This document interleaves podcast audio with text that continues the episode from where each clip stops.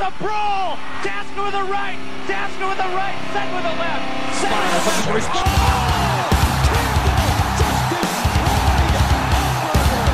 We knew this was going to happen. Gate and twist. McGrattan and Troy drop the gloves. It's St. Patrick's Day. Andre Waugh with a couple of rights. Peters gets going. And Waugh going with a left hand. Andre Waugh takes down Peters. rights in here. Wow!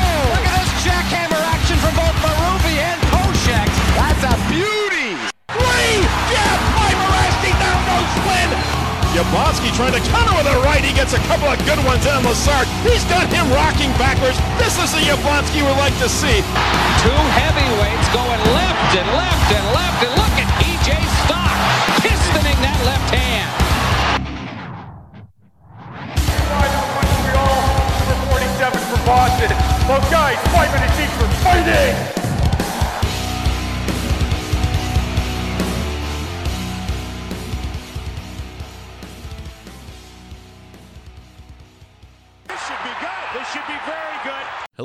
Thank you for tuning in to the Five for Fighting podcast. My name is Alec, your host, and today is episode 22 with Kevin Killer Kaminsky.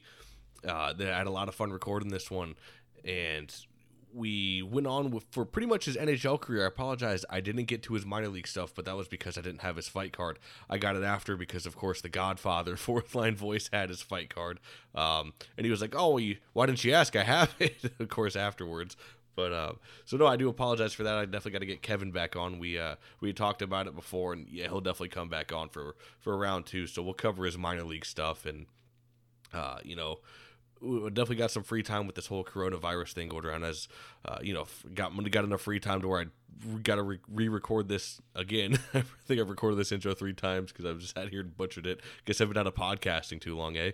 Um, but no, I had a great time talking with Kevin. We cover a lot of stuff actually. Still, even with uh, even with me not covering his minor league stuff, there was still a bunch to talk about from his career. I mean, hell, he was just named SJ Coach of the Year. We cover that infamous helmet picture that I think it was. I think we talked about it. Uh, that was Barnaby that posted about it, and it's his helmet and it's got the like all the cuts in it to really you know fuck a guy's hand up when they're fighting. So we talk about that, and you know, yes, it's hundred percent true. That's you know not made up. He did it. I think he said he still has the helmet too. Uh, now I think about it, but we talk about that. We talk about his Domi fights in junior and what it was like playing with Twist and Chaser. So no, it was a, it was a great time. had a lot of fun interviewing Kaminsky. I apologize on my half. There's there's two things. Well, one being if I sound like a bumbling idiot during it.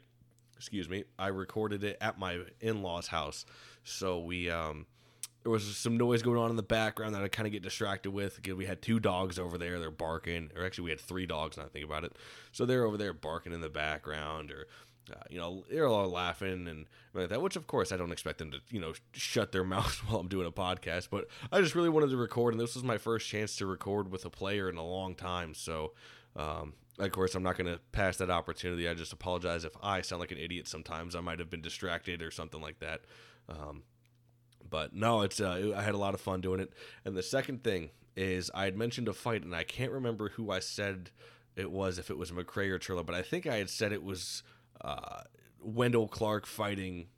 Uh, I think it was Churla maybe, and that is completely inaccurate in the fight I was talking about. I was like, oh yeah, if you if you've seen it, definitely go definitely go check it out. I um.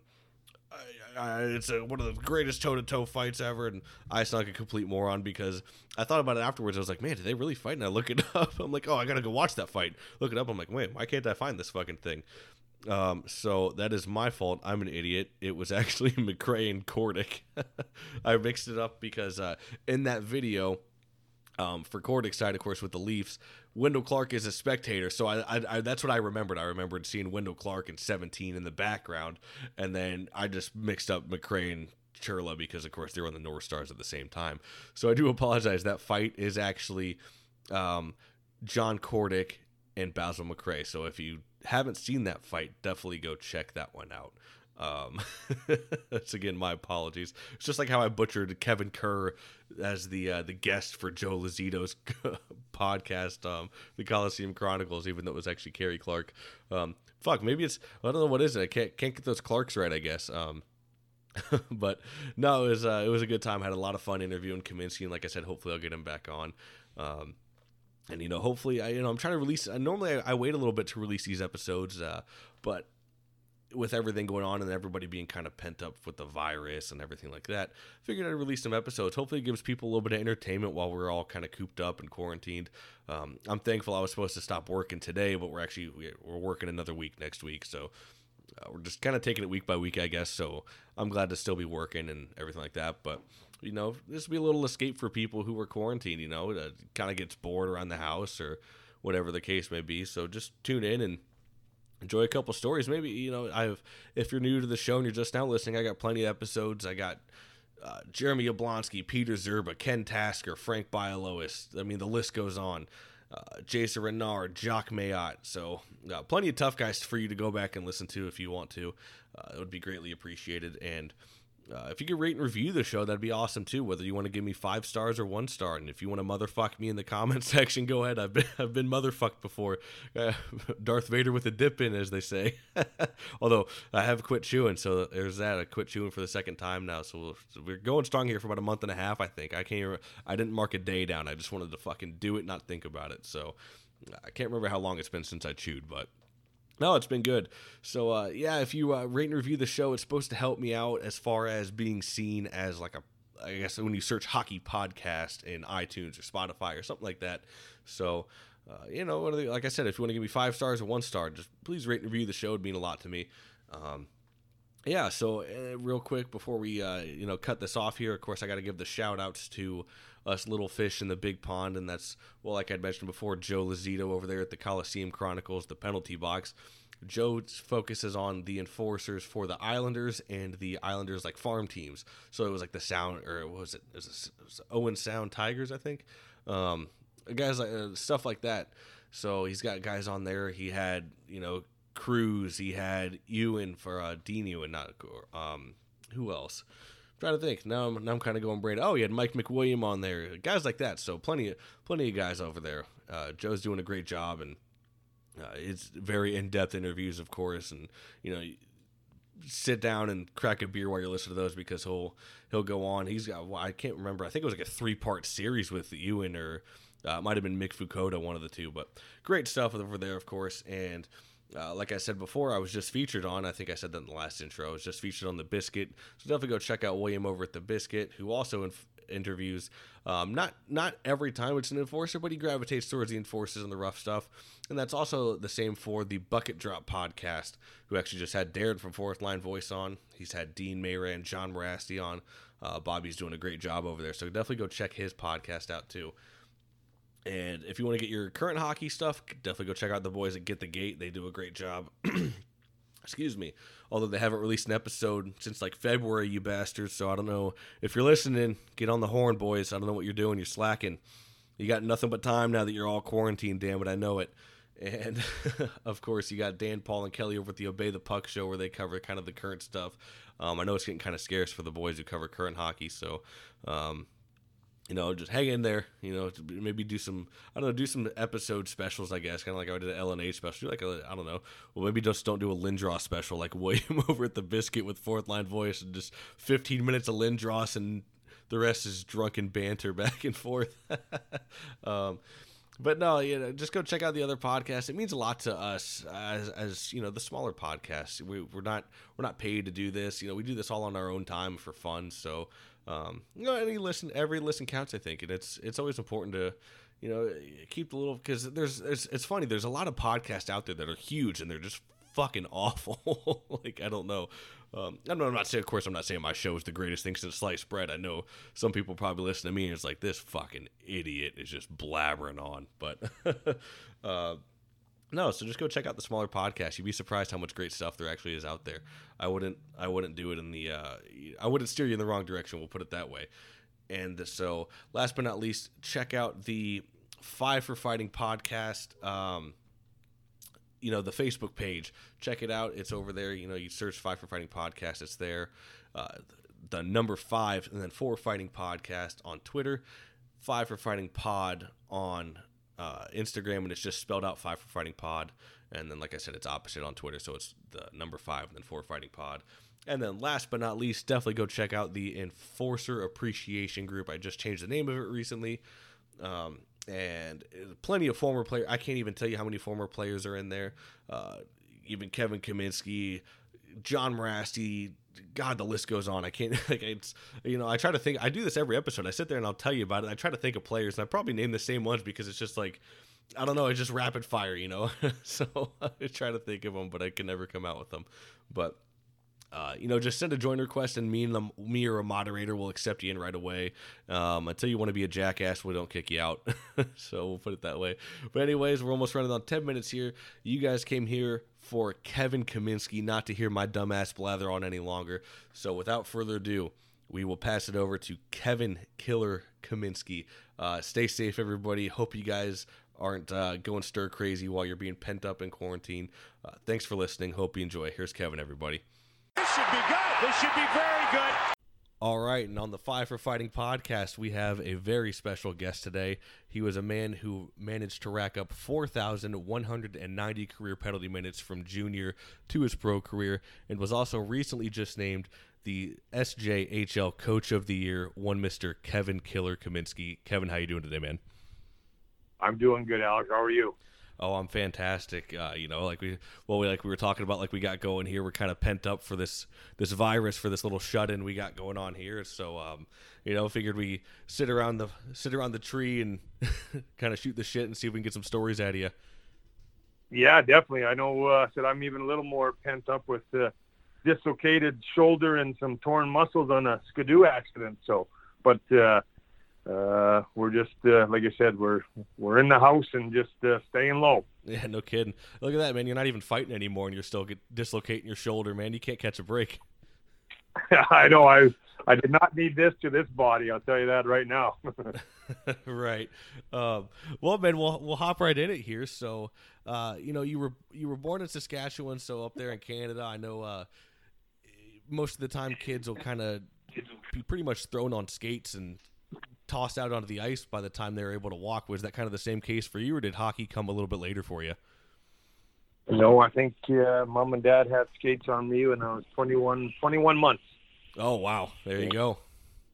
And uh, and I was still the worst skater in the NHL when I got there. uh, but no, yeah, no, you know what? It was just uh, uh, it's, it's a way of life here in in Saskatchewan. Uh, every whether you know my hometown's 900 people or the next one over Bredenbury has 300 people or where my brother co- uh, coaches or teaches school the next town Langenburg where Kelly Buchberger's from you know they've got 1500 people. They have a skating rink and down the road uh, Jeff Odgers you know half an hour from Langenburg I mean he, god I don't even know how many people are there. Maybe a couple hundred. They have a skating rink you know it's just uh it's just a way of life that uh, everyone or every kid has an opportunity to play. Um, and then obviously I loved it and, uh, you know, had some dreams and, uh, and fulfilled them. Right. Yeah, it's it's crazy. It's uh, it's funny how that works up there in Canada. You know, like you have all these small towns, like you just said, um, and whether the population is like 300 people or you know 200 people there's always a rink there. And then like down here in, in florida we have you know tampa population up to over 100000 people. And we, we i think we have maybe two or three rinks in the area. So you'd think there'd be a lot more but up there in canada of course you know it's like every every 100 people town gets a gets a skating rink. Yeah yeah it's uh, it, i don't know it's just uh I, I think it's pretty cool that uh, you have that opportunity, and obviously this is, you know, hockey's Canada's game, and um, it, it, it's interesting because I'll tell you what, like I, I think I, I remember back in the day with my older brother playing, me playing, and my sister doing figure skating. God, what was it? I think 360 bucks for the whole year. Wow. You know, and that and that and that included. Uh, you know, all your practices and, and included uh, um, just public skating. You know, if you, if you paid your stuff in full, I mean that's that, that's what it was. And you, you know what it is today. I mean, you know, kids uh, playing, you know, said, well, when I coached in Fresno, what was it? Uh, 7,500 to play plus billet or billet fees and everything Oh. else. So quite, quite the change, you know, from a small town to, uh, you know, getting to the bigger cities or, or, or even, you know what, even AAA. When I moved to play AAA in Saskatoon, I mean, I was fortunate. I know I played with the Blazers and, uh, the Saskatoon Blades actually paid my paid my billet fees, and but also, you know, we did a bunch of uh, fundraising, you know, bingos and bottle drives and some, you know, raffle tickets and all that stuff. And I, and I know that goes on today, but but people don't seem to have the time to do that, so they just pay it right up front, you know. Right. Yeah. It's it's crazy how expensive hockey has gotten. Um, I mean, uh, I think that's some of the reasons some people don't even play anymore is because it just gets so expensive. Um, I know even just beer league for me. I mean, not that we're we're you know top tier professionals, but I mean, just for a season, and I mean the season lasts I think two and a half, three months. It's like three hundred twenty five bucks just for the season. So it's just like man, and that's not even equipment. Of course, you know I'm not flying through flying through equipment like a pro would, of course, but you know it's still an expensive sport. I can only imagine what it's like with uh, you know people who have kids and how they're getting into the sport now and how just how expensive everything is. Oh, I agree. I, I know I played, you know what, I, I played a little bit uh, beer league myself. We all end up in the same league eventually, right? Right. Yeah. uh, well, I don't- I don't know if I'd be in the same league as you guys, but yeah. Oh, oh God, no! I'm, I'm, I'm. Uh, I just like to go out and have a little fun and throw some sauce and and, and meet and meet the people in uh, in the community, you know, and, and and build relationships that way. That's that's what I like to to do it for. And, and like I said, just have a little fun, get a little sweat, and and, and enjoy uh, uh, the people in the community. Um, but yeah, like I, I like even sticks today, man. Like I, uh, I I can't afford a stick, man. Like that's three hundred bucks a pop. I mean, it's ridiculous the way the equipment is. Uh, uh, they sell today. I, I mean, good thing uh, I still have my my shin pads from the Capital days, so uh, I'm uh, I, I still and my elbow pads and my helmet. I I don't uh, I can't afford that uh, expensive stuff today. Right. Yeah. Just stick with the uh, the Sherwood PMP 5030s, and you'll be all right. Yeah, you can you can hack and whack with those. Those don't break. yeah, exactly. um, Still waterlogged. You're right, exactly. yeah. Well, it's funny because you know you they're they're still pretty light. I have a. Uh, I mean, I only know this because I it's it's I have a what is it a game used like uh, Chris Nilan, uh, Sherwood, and I mean even for for being a wooden stick, it's still pretty light. And you know, I. I see people even still use it in beer league, and I would use it if I didn't. I was lucky enough to get like a package deal for my pad, so a stick was included. But I mean, that's probably what I would buy. There's no sense in me going out and getting. Hell, I wouldn't even pay a hundred bucks for a stick. Probably, there's just no point. Right. Yeah, I, I totally agree, man. It's uh, tough. Just give, give me an old straight blade uh, Gordie Howe's stick. I'll use that. That's good enough for me. There you go. Throw a couple elbows while you're at it. um, Exactly.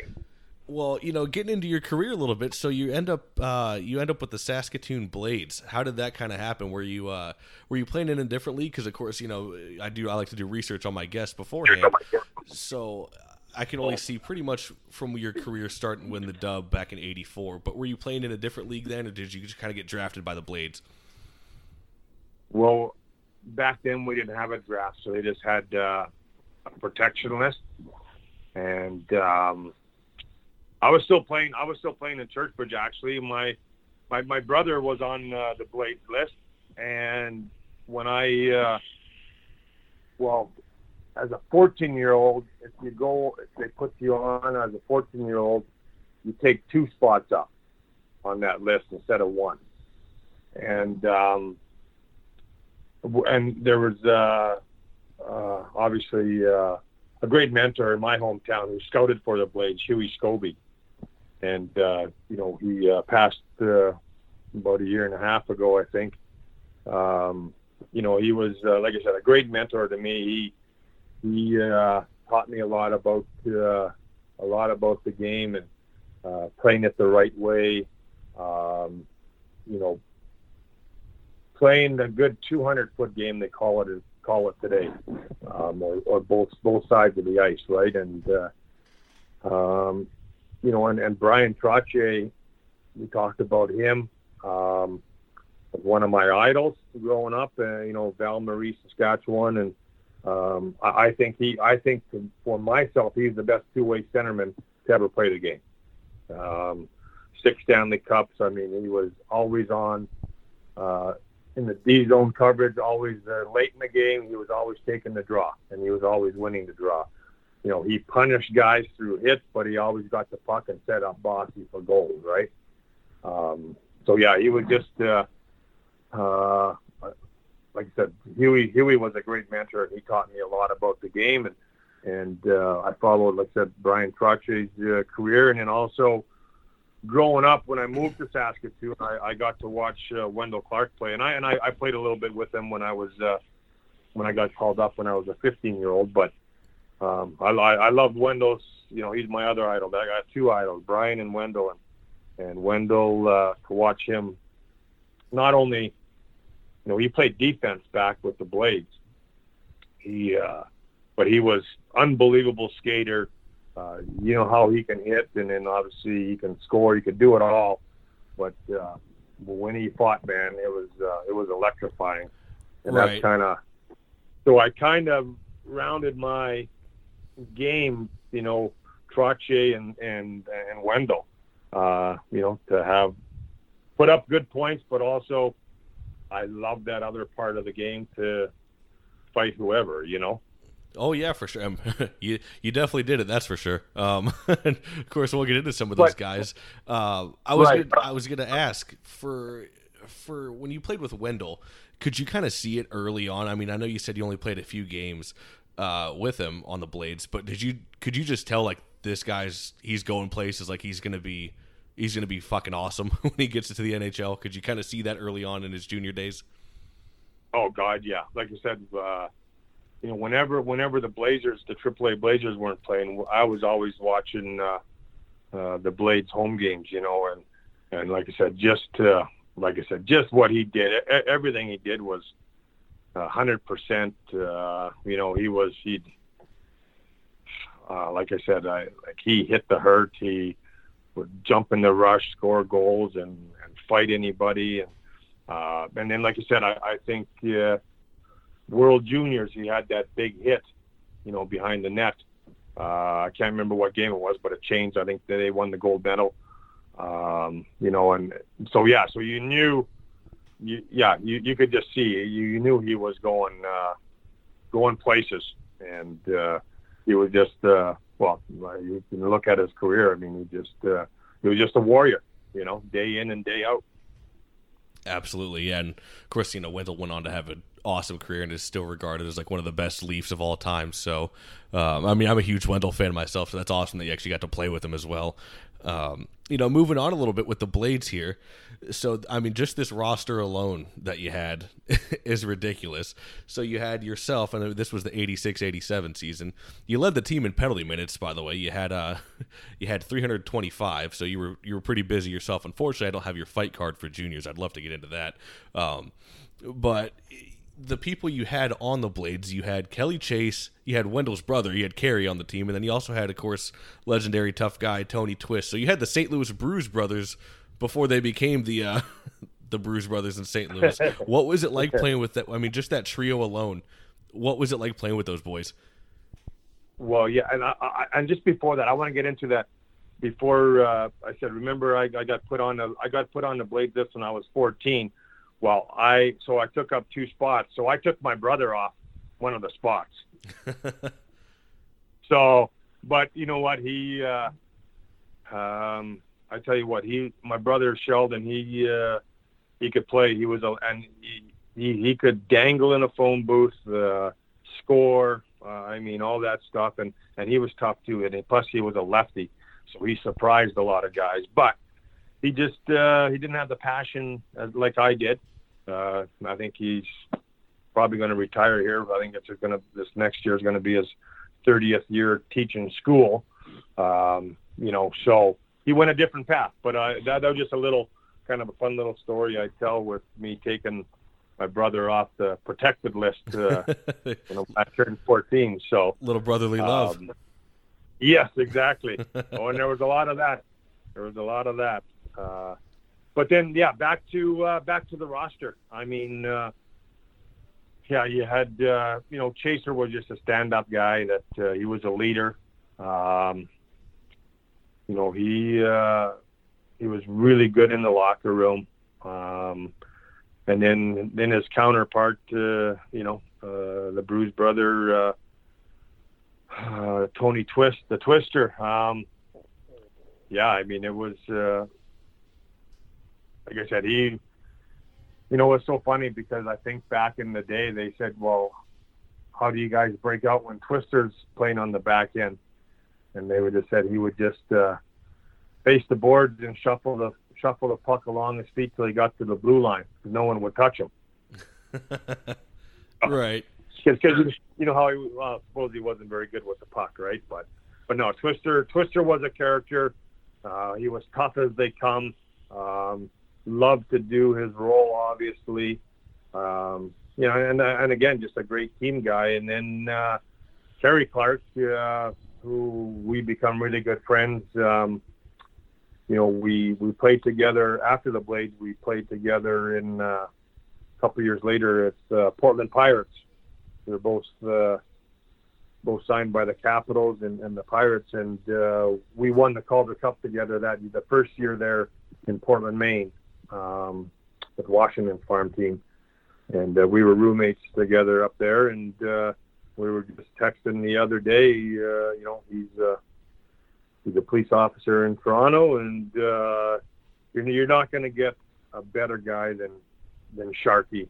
Sharky is one of a kind, um, the nicest person. He'll do anything for you, um, you know. And and the, the crazy thing is, like before games, he'll go over and talk to the other team's tough guys and visit with them, but then he'll fight them twice that night.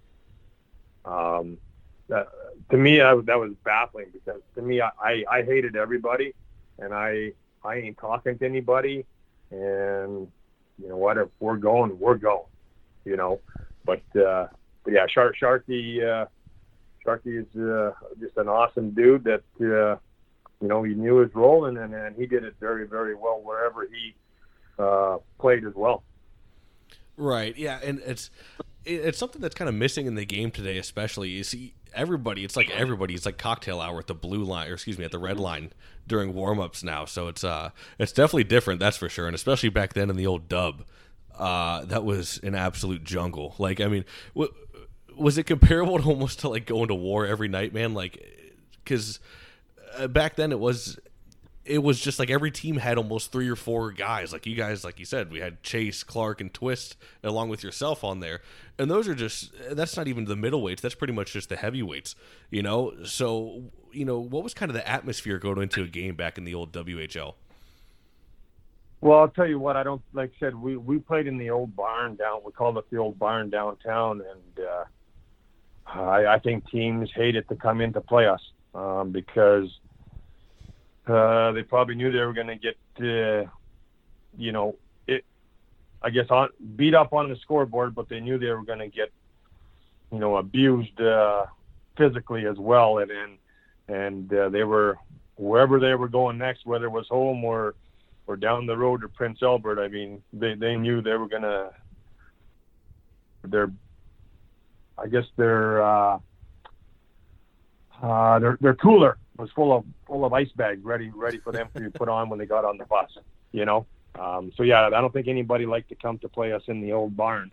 Um, and you know what? But it was just like same thing in uh, like Prince Albert. I mean, who did they have? They had oh gosh, you know Darren Kimble. Um,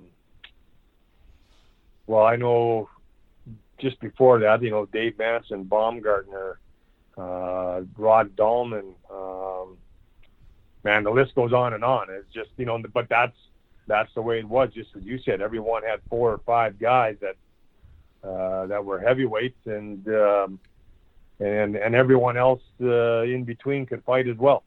So it was like I said, yeah, it was it was a war every night. I mean, it was it was a survival of the fittest, man. Right. Um, yeah, it's crazy. Other team would have ice bags waiting on the bus. That's pretty funny. Um, so you know, by this point, you you know, you, I guess you're still technically a kid because you'd be in the dub. Um, you know, did you kind of really embrace that role that you you kind of knew if you wanted to get into the NHL, you'd kind of have to fight your way there a little bit, or even just to kind of thrive in hockey? Like, did you did you really embrace the role at this point? Well, for me, you know what? I I I, I embraced it. I loved it, but the coaching staff and even you know even my line mates Jack Bocas, um, you know, and, and Kelly Chase, like the and, and the GM Daryl Lubiniecki would tell me, he says, "Killer, we got guys to fight, man. Like we need you to put up points." You know, and and I, I think I did that. Um, you know, and, and and I was, you know, and Jack Bocas, uh, uh, you know, he's he's fighting for his life right now with cancer. Um, but he was, we we we had a connection on the line uh, when I played with him, and uh, you know, we were just we were talking not too long ago, um, and and he just said like killer. Said if you you would have just played played the game and, and and our line did what we did, he said you would have had just as many points as Joe Sakic. Um, but I but again, I I freaking love the other part of the game too much. You know, like I I love to you know hit the hurt and I I don't care how big you are. I love the challenge and I'm gonna freaking bust you up. That was my mentality, you know, and. uh you know, there's uh, a lot of times I think about it. Uh, you know what? You know the way my the way my body is right now. I wish uh, maybe I would have listened just maybe ten percent and played the game. You know, a little Right. bit more with my a little bit more with my uh, finesse and uh, and skill and and all that stuff. And but but again, like I said, you know, and I was thinking, you know, to get to the NHL, to be a top six, you have to be an elite player, pretty much. You know, and could I have done that? Probably not. Uh, maybe a third line if I would have, you know, worked on more of my skill set and everything else. That might have been a possibility, but I accepted my role as a fourth liner. Um, you know, you you uh, I don't know, you just you don't you know you know you don't get the ice time, right? So now, like I said, if I would have tried it the other way with my skill set, maybe I wouldn't have even uh, made it to the NHL. I know there's a lot of guys that had better skill set than I did that didn't have that opportunity to play because they they were just missing something, you know. But Right. fortunately, fortunately for myself, I had that other part of the the game that uh, you know um, that I love to do. Uh, you know, get uh, get people off their game. Um, I, I, obviously, I loved. I had the anticipation. I, I love to look for the big hit, um, and I had that anticipation um, for that.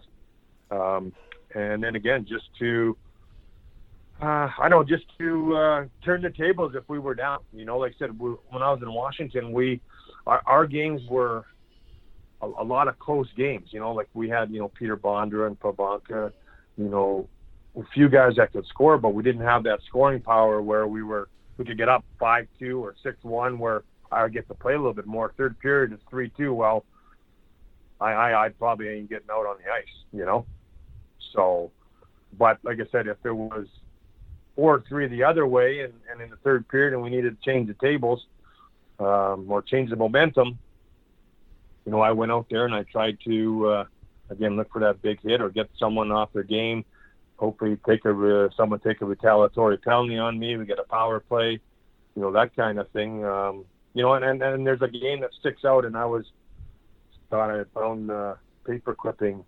Uh, we were playing in uh, in in Florida uh, against the Panthers, and uh, we were down, I think, four to one uh, going into the third, and I fought Paul Laus, and uh, was a hell of a fight, and uh, we came back and we won five four in overtime, and uh, you know I remember Pat Teague saying that day, uh, Kevin Kaminski gets the win for this one. He went out and put his body on the line and got the momentum change, and we responded. You know, um, so that you know to me that's I guess that's even better than scoring a goal. You know, it looks doesn't look as good on the stats, but uh, you know I appreciate the teammates. You know, you you get rewarded for the type of player that you are and what your role is too. Right, and you know, looking at your stats here, man, you definitely put up some serious points, especially in, in junior. You almost had 100 points one season. You were actually one off. You were, you had 99 points. So, um, and I think that's something people. Yeah, if I, if I, wouldn't, if I wouldn't have got suspended for 12 games, I, I probably would have. well, you win some, you lose some. right. Um, right. And you know, like you were saying with momentum, it's like that people don't understand that a fight can actually change a game. And you know, I I know I my credibility is probably not quite there because of course I've never played in the NHL or played professional hockey. But based off of what you know, every other guy I've interviewed, and they always say this momentum, it really can change a game. And a lot of people go out there on Twitter or, or Facebook, whatever, and oh, that's that's bullshit. That that doesn't exist, and it really does, though. You know, and a guy like yourself, you know, you you can change a game, and it's. um it's unfortunate maybe sometimes you don't get the right ice time because like you said it all depends. It's a it's kind of game situation depending. Um, and that's another thing people don't realize. They oh he was Kaminski or something like you know just an example was a plug or whatever. Well when you're getting right. you know four minutes of ice time because of the game it's kind of hard to go out there and score look how much ice time I don't know, Sidney Crosby gets. Why do you think he's putting up so many points? No, not saying he wouldn't put up points if he got three minutes, because he probably would, because it's well, it's Sidney Crosby. Um, but once you kind of get pigeonholed into that role a little bit, it, it's almost a little bit harder. But you know, it's it's awesome that you still actually embraced it and you really, you know, you you knew your role and. You, whenever the team needed you, you were actually you put it out on the line, like you said, and you fought Laus, man. Paul Laus, that's he's no slouch at all, and it's actually probably one of the most underrated fighters out there. He doesn't get enough credit, in my opinion. Um, sure but yeah, Laus was a killer, and you know you go out there and put your well being on the line for the boys, and look at that, you rallied them back to a uh, to a victory. So, um, you know, it's to say that that momentum doesn't change because of a fight is kind of it's ignorant in my opinion, but. Um, yeah, that's awesome, man. That's great that you actually have the newspaper clipping too. That's pretty funny. Um, you know, so well, moving on a little bit. Actually, well, before we move on to your first call up with the North Stars after being drafted, you had a fight, and it's actually out there on YouTube. And for those uh, listening, you can go watch it afterwards. Um, it's not your, it won't be your last meeting with him, but you had an awesome fight with Ty Domi um, in the WHL. What was it like fighting uh, fighting Ty back then? Well, you know what I mean. We're so that's at Memorial Cup. We were hosting yep. Memorial Cup that year and uh, you know, you so there's the four teams: Swift Current, Saskatoon, uh, Laval, and uh, and Peterborough. So, you know, you you get kind of uh, you you get their history from your coaching staff. You know, you go over all the, the teams and the players, and and and you hear about Ty, this short, tough guy that uh, you know heard he hadn't lost a fight in the OHL, and um, so I I had in my sights that uh, we were going to go. You know, um, I don't know if he knew me or not, but uh, uh, you know, especially in front of uh, the home crowd in Saskatoon here, that uh, uh, you know, again, it just kind of happened that uh, I, I seen the puck being rimmed around, and I was kind of halfway between the blue and the red, and and uh, Ty was going going down to get it, and um, I I try I try to time it and go for the big hit. And he's he's sturdy. He's he's solid. He's a solid boy, and kind of just uh, I, I didn't knock him over, but we he looked at me and, and you know I could just see it in his eye. He goes, "What are you doing, you little effer?" You know, and uh, so we just we dropped the gloves and, and away we went. So so uh, yeah, it was a good tilt. And uh, like I said, I this is my first time back living in Saskatchewan um, actually since since then. You know, since the Memorial Cup. Um, and when and whenever I used to come back, uh, whether in the summers or whatever, and come for a visit, that uh, I, I mean, till this day, everyone asks me. They still talk about that Domi fight, the best ever, and and all that stuff. So yeah, it's pretty cool. And then what what's really cool is is that in 2013, the Blades hosted it again, and the Blades brought in all the the the team that lost the Swift Currents in overtime, brought us all back for the Memorial Cup, and and obviously Ty's boy Max was playing, and um, so anyway, we were after the first night, we were down in Saskatoon at Hudson's, and uh, I was with my uh, cousin and, and his girlfriend, and then my my old roommate Dean Holoien, he comes walking in, walking over to us, and he goes, "Killer, look what I found!" And here it's uh, Ty Domi. So we hit it off, and till this day, uh, we we talk, we still talk off and on, and uh, um, yeah, so it's pretty cool. Just kind of you know, you know how how small the hockey world is. That uh, you know we were enemies at one point. Uh, back in '89, and and in the NHL we fought a few times, but then uh, you know 2013 rolls around, and now we've become good good buddies. You know, so it's, it's pretty cool. Right, that's awesome, man. Yeah, it always seems to work out that way. I know, uh, like Chris Nilan just had Dave Brown on his radio show, and of course they had a, a crazy brawl uh, in the pregame back in '87 between the Flyers and the Canadiens. and he, you know, here's Nilan having Dave Brown on on his radio show. so um, it's funny how that all kind of works out. But uh, yeah, that that fight you had with Domi, that was a uh, that was a just an absolute slugfest. There was no defense there between you.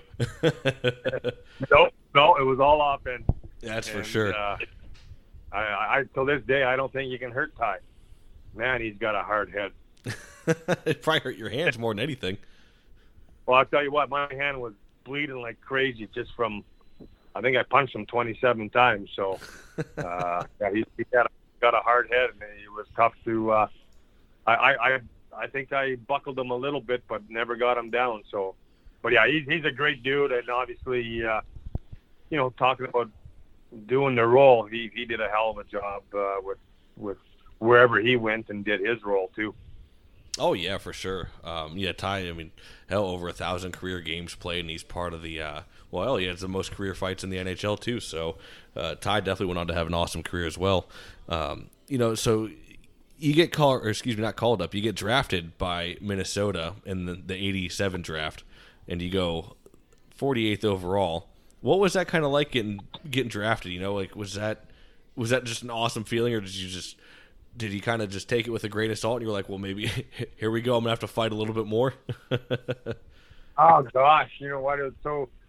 I've told this story many times. It's crazy that. Uh, uh, you know what? I, I for some reason I can't remember, and you might know. I had to go. They they put a rule in where I had to go in the first three rounds. So I didn't. My my Donnie Meehan said, "Well, you're probably not gonna you're probably not to go in the draft because you have to go in the first three rounds and you're not touted that. So you can either stay home or you can come. So I, I stayed home. I, I stayed home and actually uh, it was crazy. We were uh, my billet, uh, Jim Johnson. He uh, was he was running a basketball team, and so I started playing. I, I played baseball, but I when I was living with them, I, I uh, I started playing fastball, and uh, we were in Regina. And I think it was I don't know, eleven o'clock game or something, and we were uh, we played, and we were sitting around uh, in the parking lot, uh, chatting, having a beer, and then uh, we all decided, well, let's go back to the hotel and get changed and go for a bite to eat. And then on our way on our way to the hotel, Big Brian Glynn was also playing. Um, you know, another former Blade and uh, Calgary Flame and Hartford Whaler. Um, uh, the, he turns the radio on and the radio says now drafted uh, from the WHL and it starts going first round, second round, and third round, and and number 48th overall from your Saskatoon Blade, Kevin Kaminski. And so Big Glenner looked at me. He's driving and he, you know, he's six foot five. He turns turns over. He goes, he punches me in the shoulder. He goes, "Killer, you just got drafted." And I said, "Yeah, I guess I did." Uh, and that, that's that's how I found out I got drafted. there you go. uh huh. Yeah. So it was. Uh, I mean, you know what? Like I said, uh, I think it's kind of pretty cool that uh, you know you weren't supposed to go in the first three rounds, and and man, even today, I look at that 48th overall. That's that's pretty damn good. You know. You're, you're damn right it is.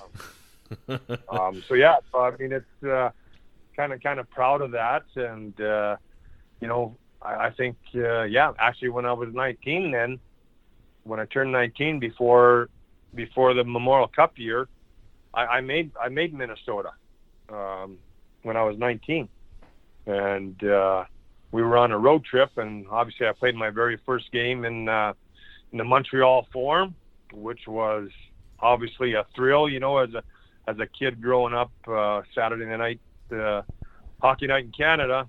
Um, that that's what we did, right? And um, you know, I, I remember just uh, uh, Montreal just being such a powerhouse, and I, I remember the banners uh, up in the rafters as a kid when they scan them up there, you know, on TV, and and just the players that have gone through Beliveau and Larry Robinson and Guy Lafleur and Guy Lafleur, which uh, which I played with in Quebec, which was absolutely awesome. He was one dad's favorite player, so I got a stick signed by Guy Lafleur to my dad, and um, but yeah, just the just just the history and the form uh, and the thrill to play there for your very first game was was totally outstanding. It was it was such a thrill. Absolutely, yeah. I, of course, you know they don't have the forum anymore, but I got to go to the Bell Center last year, and I mean, just looking up in the rafters, and you see all the banners and the jersey retired. It's it's like it's like the pinnacle of hockey. It's crazy to even think about. Um, so man, what a what an experience that must have been. So. Uh, you know, well, you said you played with the Nordiques as well, and you had uh, you had Guy Lafleur, of course. Um, what was it like playing with um, with Paul Gillis there? Because he put up some serious pims that year too. Oh, you're breaking up, Alex. Oh, can you hear me all right now? Like, what likes the playing with who? Uh, Paul Gillis. Oh, Gilly. Gilly I tell you what, uh, um, Gilly was a. Uh, I mean, he was he was a warrior too, man. He was uh, um, hard nosed. He'd stick you. He'd cross check you. He'd fight you. Um, but also, he could. Uh, you know, again, I, I thought Gilly was uh, great work ethic, uh, great teammate. Um, you know, played both sides of the puck. Uh, but yeah, just just a character character guy that you know for my little time that I was there, uh, I, I enjoyed Gilly a lot. Absolutely. Um, well, you know, we'll get into some of your fights here because, of course, I could go line by line. And uh, of, like I said, I wish I had your damn fight card for when you were uh, in like the AHL and the IHL, but unfortunately, I don't. But that being said, here we go. We got we got your NHL fight, so we'll go through some of these here, and then we'll we'll get back to the minors. So we'll kind of go out of order a little bit, but you know we're we're doing this. We're going rogue here. So, um, you know, the first fight you ever had was uh, with Gerald Diduck, correct? In the, well, in the NHL, at least, obviously. um, you know, what was it like, kind of get your getting your first NHL fight out of the way? Well, yeah, I remember I got uh, got called back or called back up to Quebec, and uh, you know, just uh, you're trying to make a name for yourself. You're trying to do whatever it takes to to to stick, you know. And um, I, I believe it was uh, he was coming around the net, and I went for the big hit, and we we both collided. I, I think we both fell down, and we looked at each other, and and away we went. I mean, but I tell you what, Gerald's a freaking big boy, man, uh, and and he was strong. But uh, like I said, you got to do whatever you got to do to, um, you know, the easy part is getting there. The hardest part is to stay there. So, and that's what I was trying to prove that. Uh, um, show my teammates and show the coaching staff that uh, I, I meant business, and I'm going to do whatever it takes to uh, uh, to stay in the Nordiques lineup. Absolutely, yeah. It's uh, that's I forget who it was that said. I think it was Luke Gazdic that said it in the uh, the Ice Guardians, but he said the same thing. It's you know it's it's hard getting there, but it's even harder to stay. And so you know you gotta. It's almost like a, just going like I said, going to war every single night, um, and just doing whatever you can to stay. And I mean, you know, you you did a pretty good job at that because you had you definitely had a few seasons in the NHL for sure, and that's more than anybody at what ninety nine percent of the population can say. So uh, you definitely did it right, that's for sure. But you know, another guy I wanted to ask you about, and uh, he was also a pretty tough guy, and you fought him once you got to the Capitals, but uh, he was uh, Mike Peluso. What was it like fighting him? You know what, Mike was. Uh, we played against against each other in uh, uh, the Eye. He was playing for Indianapolis. I was with Fort Wayne that year, and and uh, that was uh, that was a big rivalry uh, there. And finally, finally, uh, we fought in, in Indianapolis, and uh, I kind of got two quick ones in on him, and that was kind of it. And um, but you know what? I, like I said, I, I think for guys that are, you know, what's what's Mike six four. Oh, I believe I, so. I believe. Yeah. Yeah, six three, six four. So, you know what? I mean, those guys, uh, they've kind of got everything to lose when you're fighting a five foot nine guy, right? Um, so we really said he was in New Jersey. I, I would, you know, I, I try to call him on all the time, uh, every shift pretty much. And, uh, um, yeah, I, I think we fought, we, we fought once right in front of the net. Um, uh, finally I, I got to him and that was a good one. And then there was the one other time where I know we were down three to two, and I think it was like ten minutes left in the game, and and uh, I, I think I hit someone, and he came in and just kind of dropped his gloves and just kind of waited to see what I was going to do, and I kind of didn't do anything, and he just started throwing, and and I he hit me like four times, and I went down, but we got a five minute power play, but unfortunately we didn't uh, capitalize on it, and I guess I wish I would have had that one back because, like I said, I, I think we only fought a couple times. So um, now that we didn't score in the power play, I wish I would have fought him that time too. you know what I mean? right. exactly. Uh, but some sometimes I get this, I get a crazy thought, and uh, you know what? Uh, you got to take some for the team here and try and try and win a game too. So, uh, but like I said, unfortunately, uh, that time it didn't work out. Yep, exactly. Um, it's, the only, it's the only bad part about the power play. You can only do so much, but the boys got a score for you right. too. um, another one I wanted to ask you about, man, and this one's pretty funny. And uh, well, Hall of Famer and you know infamous hockey player, but you happened to fight Mark Messier when it was a line brawl with the Rangers that you guys had, and you're out there and you're tarps off, shirtless, completely down to the skin, and you were just trying everything you can to get away from the linesman to get at somebody, anybody on the Rangers. what what was going on at that time? Well, you actually, you know what, and I, you know what, like I said, I think, uh, well, we had Berube out there, we had Tinordi, and actually, I was already just before that, before the whistle blew, I was going for a change. And actually, I had my foot up on on the bench already and then whatever the whistle blew and someone said, "Killer, get get to the pile." So I went to the pile and I'm thinking, well, okay, Chief can handle himself, Tinner can handle himself, and I can't remember whoever else was out there. But so I just went and I just, I just grabbed Messier. Just hey, I, I'm not going to do anything, and I just wanted to kind of even things up, right? So, um, so we kind of we kind of got off by ourselves, and the next thing I know, he threw the first punch he come over the top. And I'm like, okay, well, screw you then. You know, like I, I respect your career. I mean, you're a Hall of Famer, man. I'm I didn't want to do anything, but um, you know, he he threw the first punch, so it was on, and then it uh, kind of scaled into yeah, it was uh, kind of a you know a big line brawl, and uh, I can't remember. Someone was someone was from our team was kind of taking a few, so that's why I was trying to trying to get away from the linesman to to go help my uh, teammate out as well.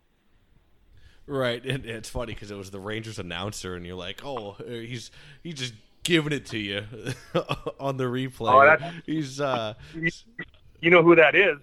That was John John Davidson. Oh, really? yeah. So uh, you know what I mean? It was yeah, like uh, I didn't whatever he he said some things. Uh, I mean, I I respected his career as a goalie, and uh, I think I used to be John Davidson when I was a kid. You know, in playing street hockey. And there he is, um, just just carving you in the broadcast. Carving, yeah. come on, man. Like, take a look at the video, man. I I respect the Hall of Famer Mark Messier, uh, but he threw the first punch, so uh, give me a little more credit than that. well, l- luckily, all the slime balls that listen to my podcast, we respect what you did. so you got us for you. Uh, oh man, yeah, he's sitting there and just oh, Kaminski's out here. He's just looking like a goofball now. just, yeah, giving it to you. What's he in this league? Get him out of here. Oh yeah.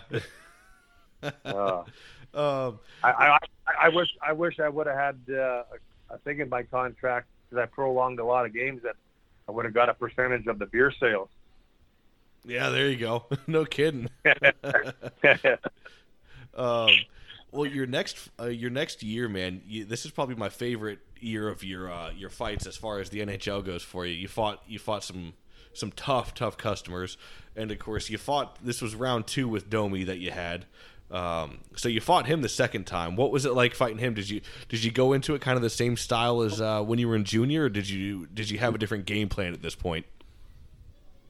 No, just when it's uh, same thing as junior. I mean, I, I believe that was at uh, at the Maple Leaf Gardens, and um, again, I think we just hit each other over by the side of the boards, benches kind of area, and uh, looked at each other, and, and away we went. So um, that that one wasn't as good, but uh, but again, uh, you know, you're you're on the road and uh, showing showing your team that uh, you're going to be another be a warrior and uh, whatever change the momentum or keep the momentum and and uh, you know do whatever it takes to sacrifice the body to to get the win for the boys. Absolutely, uh, and of course you fought. That was the year you fought Paul Laus. So uh, you know we went over that fight. That was a good one. And another tough, tough customer you fought was Darren Langdon. What was it like fighting him? I tell you what, Darren. Uh, I think we played a little bit uh, against each other. I think I was in Halifax, and I think he was with uh, Binghamton with the Rangers, I believe. Um, I don't think we we ever did fight uh, in the American League. But uh, yeah, Darren. Uh, uh, I tell you what, Darren uh, had a hell of a career too. I mean, he. Uh, I mean, he fought all the heavies. Uh, he was, uh, you know, he was tall and lanky, and uh, I, I think he. I don't know. Yeah, I was just uh, like I said, like I don't know. People looked at uh, the stats before the games and all that, and you you knew who who was the, the their tough guys, and and you just got to get uh, got got to get prepared and get yourself ready to uh, if the time comes that you got to do it, you know. And um, like I said, it was I don't like I said it was a, it was an honor to fight all these guys. Like yeah, you know, you're five nine and and uh, what's Langdon six two six three. Oh yeah, you're fighting um, animals, man. You know, and uh, I don't know. It just uh, like I said, I I really I really enjoyed that challenge to fight. Uh, I, I was, and believe me, Alex, I'm no heavyweight at all. Like I'm, uh, you know, maybe just a crazy, a little bit tough middleweight uh, at the best, you know. But, but like I said, I I really enjoyed that part of the game, and I I embraced it, and uh, I loved that challenge to fight anybody. Well, they were pretty much all bigger, maybe except for Ty. Ty might have been five nine too, but um, you know, like I said, it was. Uh, uh, like I said, it was, it was an absolute honor to fight all those boys back in the day. You know? Oh yeah, for sure. Um, another one you fought, and of course he he, he tagged you with one, but I, you know it's with his disappearing sweater act. You, you also fought Rob Ray. What was uh what was it like? Were you trying to get your sweater off as well, or you just kind of? Uh, I'm sure it was. Was it really that easy to pull his sweater off too? Was it pretty much like just one pull and the whole thing just comes off? Yeah, it was. I tell you what, I, I you know what, I, I, I, God, I just watched that fight. Not some one of the boys brought brought that fight up on YouTube, whatever, and we were watching, and and I, I think I at the start I hit him with a couple, and then he kind of bent over in his in his jersey, and uh, he had the, I think he had his shoulder pads sewn in with his jersey, and then he had the old the old school shoulder pads. I think since he had since Pee Wee man uh, there was nothing left to him. Um, as for me, I, I had the big Donzies because I had bad shoulders, you know. Um, so mine was sometimes mine would slip off good. Sometimes it would get caught with my elbow pads and everything else. But uh, um, I remember that one time, and, and when his jersey came off, I'm like, I should have just skated away or or turtled because he he did hit me with a couple that that time there too, man. Fact, the uh, he, he tagged me. He tagged me with a couple good ones. I'll tell you that. Yeah, oh, well, it's funny because for his size, man, you know, people will say, "Oh, Rob Ray wasn't that good of a fighter." He almost had more knockouts after the the Jersey rule kind of came into play, and he he's knocked out some big dudes. He knocked out Bonvie, uh, a couple others. Uh, who was it? I think it was Webb that he knocked out before as well. So, um, yeah, Rob Ray, man, he was uh, he definitely had he had a little bit of thunder in his hand, that's for sure. Um, he you know, did. Uh, he was he could throw hard, man. And like you said, once he got that jersey off, you know you you don't have any leverage to throw back to him, and he's still got a hold of yours. You know he can he can unleash on you, and and he did. You know he was he was uh, well smart fighter or uh, with the jersey coming off. I think he was the one who kind of kind of got all that going. You know so, but yeah, he was uh, he was a, he was a tough customer, man. Right. Uh, speaking of jerseys, I wanted to ask you too. Did you ever do anything like, uh, you know, jersey wise? Did you like tighten your sleeve, shorten your fight strap? Did you ever do any modifications to your jersey?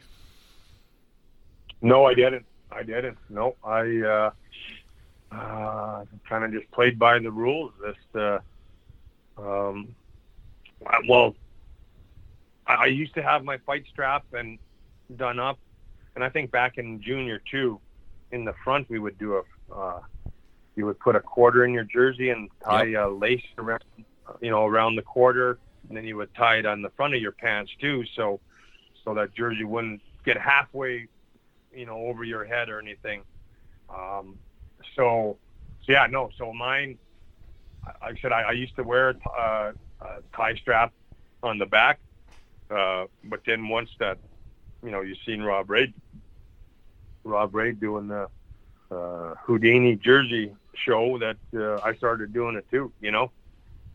Absolutely. Uh, you know, one thing I wanted to ask you about too is, so I think it was Matthew Barnaby that had posted a picture of it, and it was it was stated that it was your helmet that had like cuts in the front of it. was that was that true, or is that something just made up? No, that's true. I uh, I would take a scalpel uh, and dig it into the plastic. Then I would peel the plastic back a little bit, you know. So if you punch me on the one side and, and you kind of just missed, well, they the you would just scrape your knuckles all to all to hell uh, by hitting the little plastic, uh, you know, divots that I made in the in the helmet. Ooh, that's rough. I, I, I, I, I think I think that helmet should be in the Hall of Fame, but oh hell yeah, I'm, it should sure be. They, uh, but I'm sure they got something to, uh, to defer about it. So.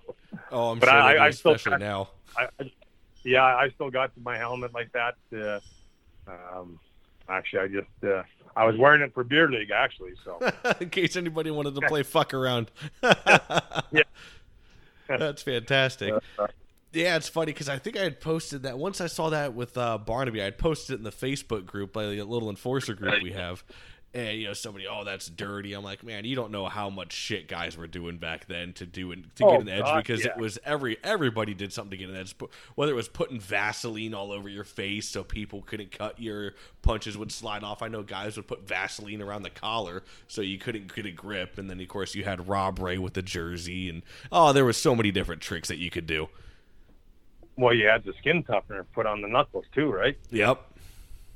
Have you i don't know if you ever heard of that like like if you knew you were going to fight, like I know back in junior, we had the skin toughener right there on the bench, and if you were going to fight the next shift, you put throw spray the skin toughener on your knuckles, and if you catch someone right, right in the cheek, whatever, it it just tears your skin right apart because it it's so sticky, you know. oh yeah for sure So yeah. the, uh, so I mean, yeah, there's there's so many tricks of the trade. Whether you Twister used to just lightly sew up his uh, right arm sleeve, you know. Um, so if someone grabbed him, it would just rip the the thread would just rip, you know. So, um, oh yeah, all kinds of stuff to to uh, I don't know to, to give yourself that edge, just as you said. Absolutely, yeah. One of the one of the craziest ones I heard uh, it was from a guest on here. His name was Mark McFarland, uh, and it was Kerry Toporowski back in the UHL. Used to put like, oh man, well I think it was like icy hot in his glove, and would just like give somebody a face wash full of icy hot. I'm like, oh fuck, that's brutal. Um, Nice. yeah, exactly. I, I, I I know Mark a little bit, and uh, uh, well, yeah, he was with Swift Current when they beat us in the Memorial Cup, but uh, but that's the first time I've heard of that. So there oh, you yeah. exactly. There's always Yeah. there's always stuff coming out of what guys would do. Um, so yeah, I don't. I personally I don't hold it against you, man. Just throwing it out there. I know some people, you know, that oh that's dirty or whatever. Yeah, fuck off. It was a, it was a, like the Wild West back in the day. Exactly. Exactly. Yeah, I know. I I, I remember when Barnaby because I actually, you know what, I Barnaby was at Kelly Chase's fantasy camp in Saskatoon, and that's the first time I've met him since the since ever, you know. And uh, we were we got drafted on the same team, so it was good. He's he's hilarious, man. Um, I didn't have to tell any stories because he told them all. Um, but he he uh, yeah, when he posted it, I was just I was just laughing at all the comments, you know. Um, it was it was hilarious. Just uh, some people loved it and some people despised it. So Oh, whatever. Yeah, they just thought it was the worst thing ever. Right. Um, well, man, moving on. You know, another guy that you fought, and of course, greatest enforcer of all time, and is you know renowned even in today's NHL. People still know his name. Uh, you happened to fight Bob Probert. What was it like fighting the the goat, as they say? Well, that was uh, that was uh, man, that was awesome. Um, you know, I, I remember, and then I think the story just came out. I think Keith's uh, Keith Jones. Um, I can't I can't remember. We were sitting on the bench and and the face off was in the neutral zone dot and and Jonesy said something and Probert turned around and said, "I got someone for you. I got Killer here." He says "He'll go you." And I said, "Okay, oh, thanks, Jonesy."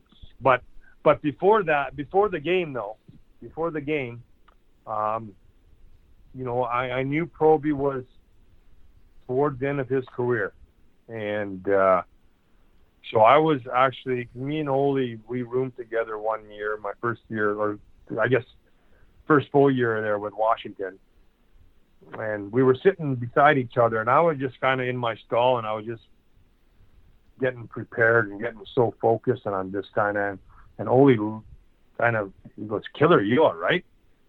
And I go, "Yeah, you okay?" I go, "Yeah, I'm good." He goes, well, "Man, how come so serious?" And he goes, "Cause I'm, that I'm fighting the legend tonight." He goes, "Who, Proby?" I go, "Yeah." He goes, "No, you're not." I said, "Yeah." I said, "I got to say, I fought the legend." You know, I said, uh, uh, "I loved the way he played uh, played the game, 40 goals, and, and one of the best fighters. Uh, uh, well, I guess one of the one of the best fighters, but one of the most offensive fighters, and take punches and just keep going. You know, like that's that's everyone's kind of fighter's dream is to have that long tilt man, just back and forth, back and forth, and and, and to all, all his fights. Well, not all his fights because he would knock guys out, but a lot of a lot of his fights were like that. You know, and um, so yeah, so it was uh, he was you know he was in Chicago obviously that that time, and uh, um, it was during uh, he tried to cut across the blue line the one time, and and I and I was tracking or back checking back, and he kind of see me at the last, and I just he kind of just got out of the way, and I kind of hit his arm, and then his stick went flying right, and uh, then I think it was a couple of shifts later we hit each other by our benches, and away we went at her. So I know it wasn't the longest fight against Proby, um, but I, you know, um, as a kid that, uh, as a kid that growing up to watch him and and then have an opportunity to say you fought the legend, man, it's uh, it's one of the, you know, it's one of the highlights or uh, whatever you want to call it in in, in my uh, in my story. You know, I I think it's I think it's fantastic that uh, you know five foot nine kid that uh, didn't get much ice time in the NHL, but uh, say he fought the legend, and uh, you know it was a was a happy customer after the game. Tell you that. yeah, you gotta you gotta be a special kind of person to sit there and say you were happy after you took some punches from Bob Probert. That's for Uh, sure. Um, well, man, I Uh, just gotta. different- I got a couple Oh, more ahead. guys for. Oh, I was gonna say I just got a couple more guys for you here, and then I got a couple fan questions actually because I, you know, I run the little Facebook group, and so a couple people asking uh, asking questions for you. But I figured I'd just ask you about a couple more guys. You know, I don't want to keep you too too long. So, um, you know, another guy. So the next year you happen to fight another the uh, old cruise missile, another tough guy, Paul Kruse. What was it like fighting him? Yeah, you know what? Um, well, Cruiser played in Kamloops um, with the Blazers, and uh, Oh, so did you fight in junior? you know what? No, we didn't. Uh, he, I think he was a little bit younger, and uh, um, and I, I, for some reason, you know, I I don't know, he didn't want to fight me um, at that time, whatever. But, but yeah, he was playing with the Islanders, and uh, they, uh, you know, again, uh, another big boy that's uh, uh, he's freaking solid, man. That uh, um, no, I can't. I- I've seen. I, I know I've, I've got that fight on tape, but I can't really. I know it's in the corner, but I can't remember how it all started. Uh, whether there was a scrum before and he came in, or or it was during the play and we just dropped. I can't remember, but but yeah, like I said, uh, um, man, just uh, uh, a big boy and and uh, uh, another another notch in the belt, I guess. You know. yeah, yeah, yeah. That's one way to look at it. That's for sure. After all these animals. Sur- survived another one. yeah, exactly. Got out, got out somewhat unscathed here. yeah. um, well, the last guy I'll ask you about, as far as fight wise goes, uh, you fought another absolute like just wide open fighter, uh, Shane Churla. What was it like fighting Chainsaw? Uh, the chainsaw. Yeah. He. So Churla played. I believe he he was in Medicine Hat. Um, when I know, I know he's a couple of years older, but I know I did. I think my first year played against him, um, or it might have been when I got called up a few games too. But uh, I tell you what, Churla was uh, he was a freaking mean dude, man. Like he skated around like I'm going to take your head off. Um, just his just his demeanor. Um, he was he, he meant business, you know, like um, and when he fought, obviously, like you said, he he could throw in both hands and uh, take punches, and yeah, he was. Uh, to me, again, he's he's another one tough as they come, you know, for his for his size too, you know.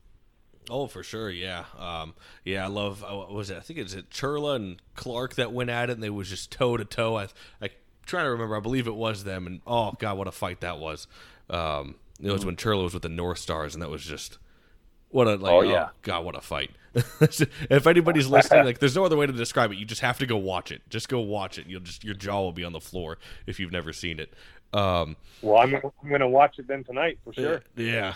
Um, so uh, uh, one teammate I wanted to ask you about before we get to the fan questions is, uh, you know, he's a good friend that of uh, I wouldn't say of mine, of course, but uh, Max Middendorf, who was he was he was his best friend, and I've I've gotten to know Max Middendorf over the years now uh, through Twitter, of course, and just BSing on Facebook. But his best friend and another kind of enforcer, tough guy, Greg the Bird Dog Smith. What was it like playing with Bird Dog? Oh my gosh, you got another three hours to tell a bird dog story? well, I can get you back on, man. That's for sure. We can tell some bird Oh. dog stories.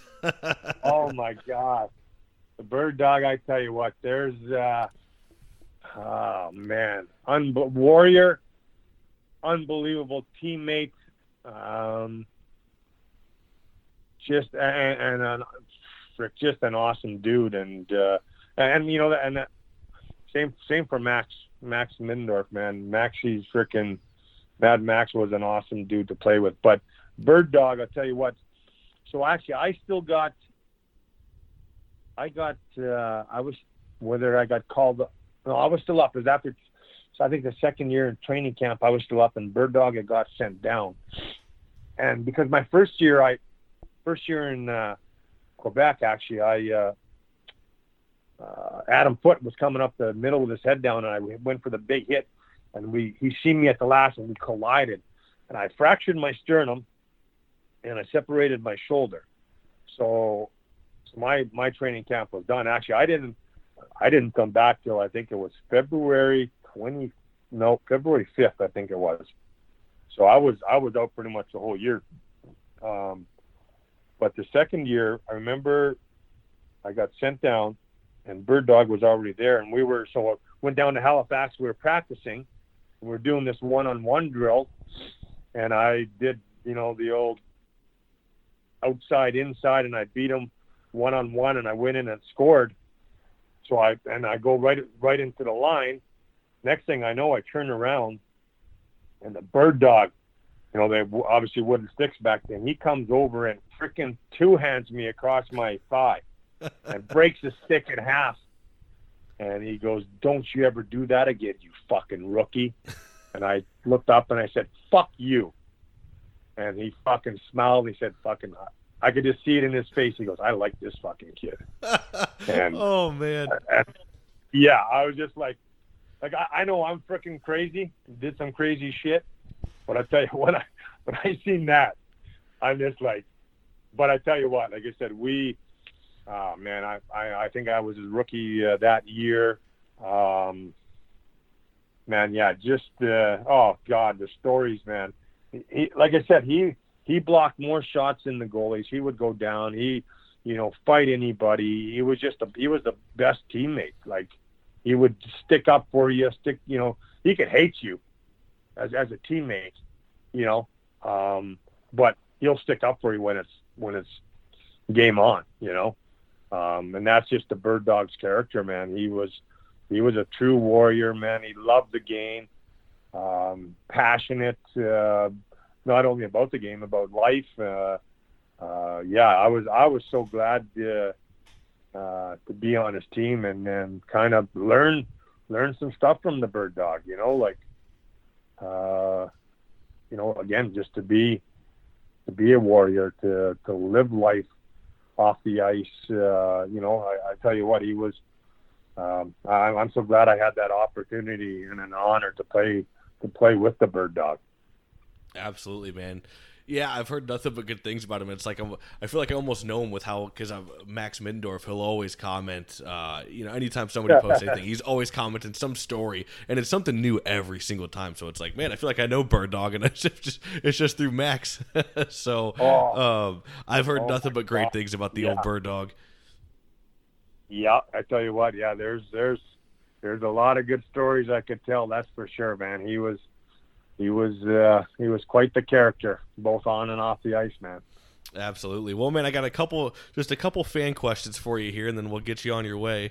Um, so, Nello, I don't know how to say this last name. Sorry, I'm going to butcher it if you're listening, but Nello Ferreira the second uh, said, Nello, yeah, ask him about the time he punched the glass and broke it in between benches in Kansas City when he was coaching in Missouri. It was unbelievable yeah, I remember. Uh, and Nello, Nello's uh, he's a big Saskatchewan Roughrider fan too. He, I know I'm, I'm friends with him on uh, uh, Instagram and Facebook, whatever. But uh, Nello, Nello's a you know what he's he's he's one of us. Nello's uh, man, he's a true character. Uh, loves the game. He'd fight anybody. Um, but yeah, we were.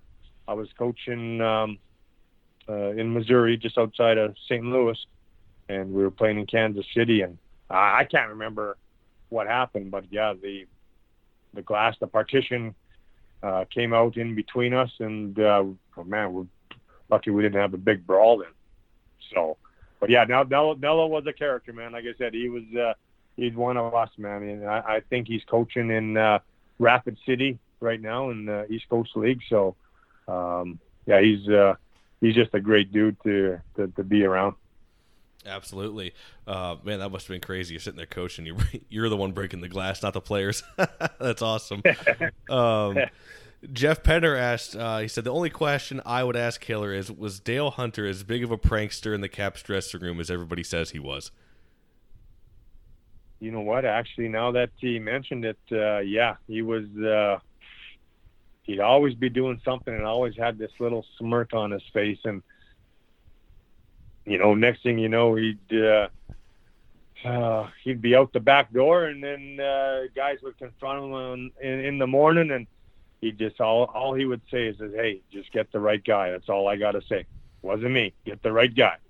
uh, but yeah, uh, yeah, Hansi was uh, Hansi was uh, a very good prankster. He did a lot of uh, a lot of things. You know, whether it was the shaving cream in the shoes or whatever it was. Yeah, yeah, he was always he was always having fun.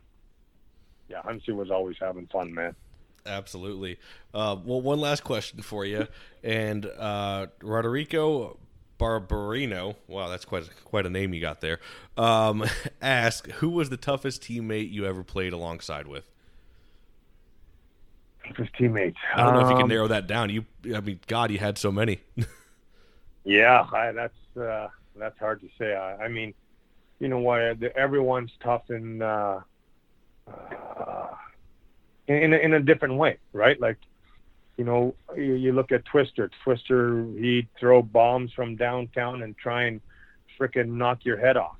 Um, Kelly Chase was frickin' you know, he, he was uh, he was he was a smart fighter. Like he would tie you up and and you know you think he'd be down and out, but he'd come back because he'd do some underneath, kind of grab the other guy's elbow or from underneath, and then he'd throw lefts and um, you know just like I said, everyone everyone had their uh, their toughness, the way they fought. Um, but you know what? Uh, like I said, it. Uh, to, to narrow it down to one, I mean, like I said, like I said, Twister was Twister was very, very tough. Chaser, you know, he don't care. The same thing. He fought anybody, and uh, um, you know, he fought all the heavyweights, um, in, in but in a different way. You know, um, ah, gosh, I mean, you know, Mark Tinordi. Mark Tinordi was freaking man. That, that there's another guy that could stand in there and take punches and, and throw punches and offense and defense, or uh, no no defense, it's all offense, right? But um, you know, my, my boy Chief Berube. I mean, the Chief was uh, Chief had a little craziness in him that uh, you know what, and he got uh, man. I, I didn't see him lose too many fights. I'll tell you that. Um, you know, we were line mates, and uh, uh, you know, it was great to catch up with him uh, after he won the won the cup. I texted him, and I still had his number, so. Um, but yeah, like I said, uh, you know, just uh, I, don't know, like you said, with uh, I think Chaser did the Ice Guardians, right? Uh, just a band of brothers that uh, just a bunch of warriors that are after the same thing. Um, I guess you could say the belt, but I, I think more importantly, we're we're still after the same thing that everyone wants, and that's the Stanley Cup. You know, um, whether we do it with with uh, different ways with our hands than scoring. But like I said, we're, you know, I think that's the, uh, the chemistry and then the character of a team that uh, you need a little bit of everything, you know. Um, and and, and you know, till this day, like I, I still think the intimidation factor is still there. I know with the team that I have, I know that my leading goal scorers, man, they played hard, and I, I tell them, I said, look, you don't have to take the body all the time, but when you have an opportunity, you got to show the the your your teammates that you're going to go to war for them too, and you're going to block shots as well. Um, you're going to pride those little things that, you know, as us like Mike Eagles, right? Mike Eagles would, you know, run run through the wall for you, and he would block shots and everything. So, but I, I really feel that in my coaching, uh, if you if you're if your top guys do those little things, block shots and, and hit once in a while, that your team's going to be way better off because those other guys aren't going to say, well, he can he just score goals, right? But no, he's he's doing all the little things too, and to me that's contagious, and and I think that's you know the word the word around the league in the SJ this year is that no one wanted to play us in playoffs because we had a gritty, greasy, hard-nosed team that competed and uh, went to war for each other and you know, they said the the boys put their balls on the line every night, and and it showed. And uh, and to me, that's that's what makes a team work is when you got everyone on the same page, uh, sacrificing their body. Absolutely, man. Uh, well, what a way to sum it up, too. Of course, you ended off with your coaching. Uh, I definitely got to get you back on, man. We got to dive into your your minor league time, and then, uh, of course, your coaching journey. And you know, congratulations to you that you just were named the uh, SJHL Coach of the Year. And it's it's great to see guys like yourself who were in kind of the enforcer, the, the gritty fourth line role. Uh, you know, you like you have you, you have Chief, and then you of course you got Rocky Thompson up there mixing up in the AHL. Um, you know, it's good to see you guys being successful because you're shutting up all the damn critics that are out there. You know, you have uh, so many people. It's like when when guys like yourself will get hired, oh, like oh well, why would they hire him and blah blah blah. Well, yeah, wonder why. Look what look what you're doing now. So, uh, you know, I just wanted to congratulate you and you know really appreciate what what you're doing, and you know it's good to see you being successful after hockey, and you know that you're still involved, and hell, you're doing great things too. So, uh, you know, I just wanted to congratulate you for that, man. Well, thank you. You know, and I, like I said, I I think with the you know your your chief and Rocky Thompson, I I, I think uh, you know guys like that uh, they they they they love the game, they have the passion for the game, and I, believe they have a little better understanding uh, to to teach the game as well. Um, you know, and, and like I said, I think it, I think obviously it shows in both their both their careers, and and like I said, I, I mean, for me, I, I've taken a little piece of everything. Like, fortunate for, and I know this might be whatever subject, Mike Babcock. My my first two years under Mike Babcock were absolutely amazing. I learned so much because as a player, you think you know it all, right? Like I, I feel I felt my, you know, and a lot of people want to agree, a very smart, uh, smart player, but and and you know they they think of Kevin Kaminski the other side of it, but I, I really believe that uh, you know you, you take little pieces of the puzzle and and and now how do you transform teach that to 25 guys right as an individual to play i can go and prepare myself, but now I got to prepare 25 guys. Uh, you know, and, and and it's and I'm still learning. It's, take, it's taken a lot of a lot of years to uh, you know to get this kind of under a wrap, and and and, and it never is because there's always one part of the team's game, whether it's D zone coverage or power play, penalty kill, neutral zone forecheck, you know, all that stuff that there's always something to work on, you know. Um, and, and I think that's just you know if you put the and I I believe Chief and and uh, Rocky they put their time in and and, and that shows that that the, the care factor in these guys and same as myself. I told my guys I'll, I'll, I'll do whatever it takes. I'll, I'll go to war with you, and uh, whatever you guys need, I'll, I'll try and get. You know, and and if, whatever if you have questions, just come and my door's always open. Let's let's be open about it. You know, if I, I might be missing something, or my assistant might be missing something. You know, you might have a coach that maybe did it something just a little bit different, and and it might work. So, like I said, it, you always got to be open to, uh, and, and give the players a, a little bit of, you know, comfort to come into your office and say, "Hey, coach, this isn't working. What do you? My old coach did this. What do you think of that?"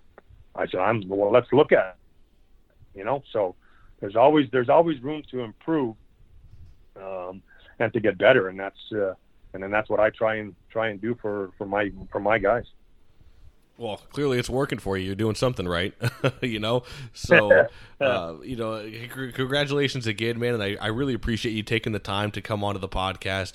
Uh, like I said, I definitely got to get you back on, and we got to we got to dive into the the real jungle known as the minor leagues uh, back in the '90s. So, uh, we'll definitely we'll definitely dive into that a little bit, but uh, again, I can't thank you enough for coming on, Kevin. It's been a blast having you on, and uh, I really appreciate you taking the time. Well, I'm glad we got yeah, glad we finally got the opportunity, and yeah, we got lots of time now. By the looks of things, we'll be in our houses for a while, so maybe I'll be on sooner than later.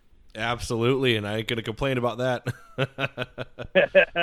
well, thanks, Alex. I appreciate your time and uh, and having me on as a guest. And uh, uh, again, uh, it's, it's you know, every everything I do, uh, it's it's uh, it's an honor to be part of your show, and and uh, like I said, it was it was a blast to to catch up today. Absolutely, man. Will you have yourself a good night? All right.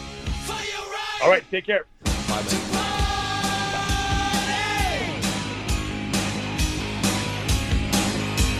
You gotta fight for your right.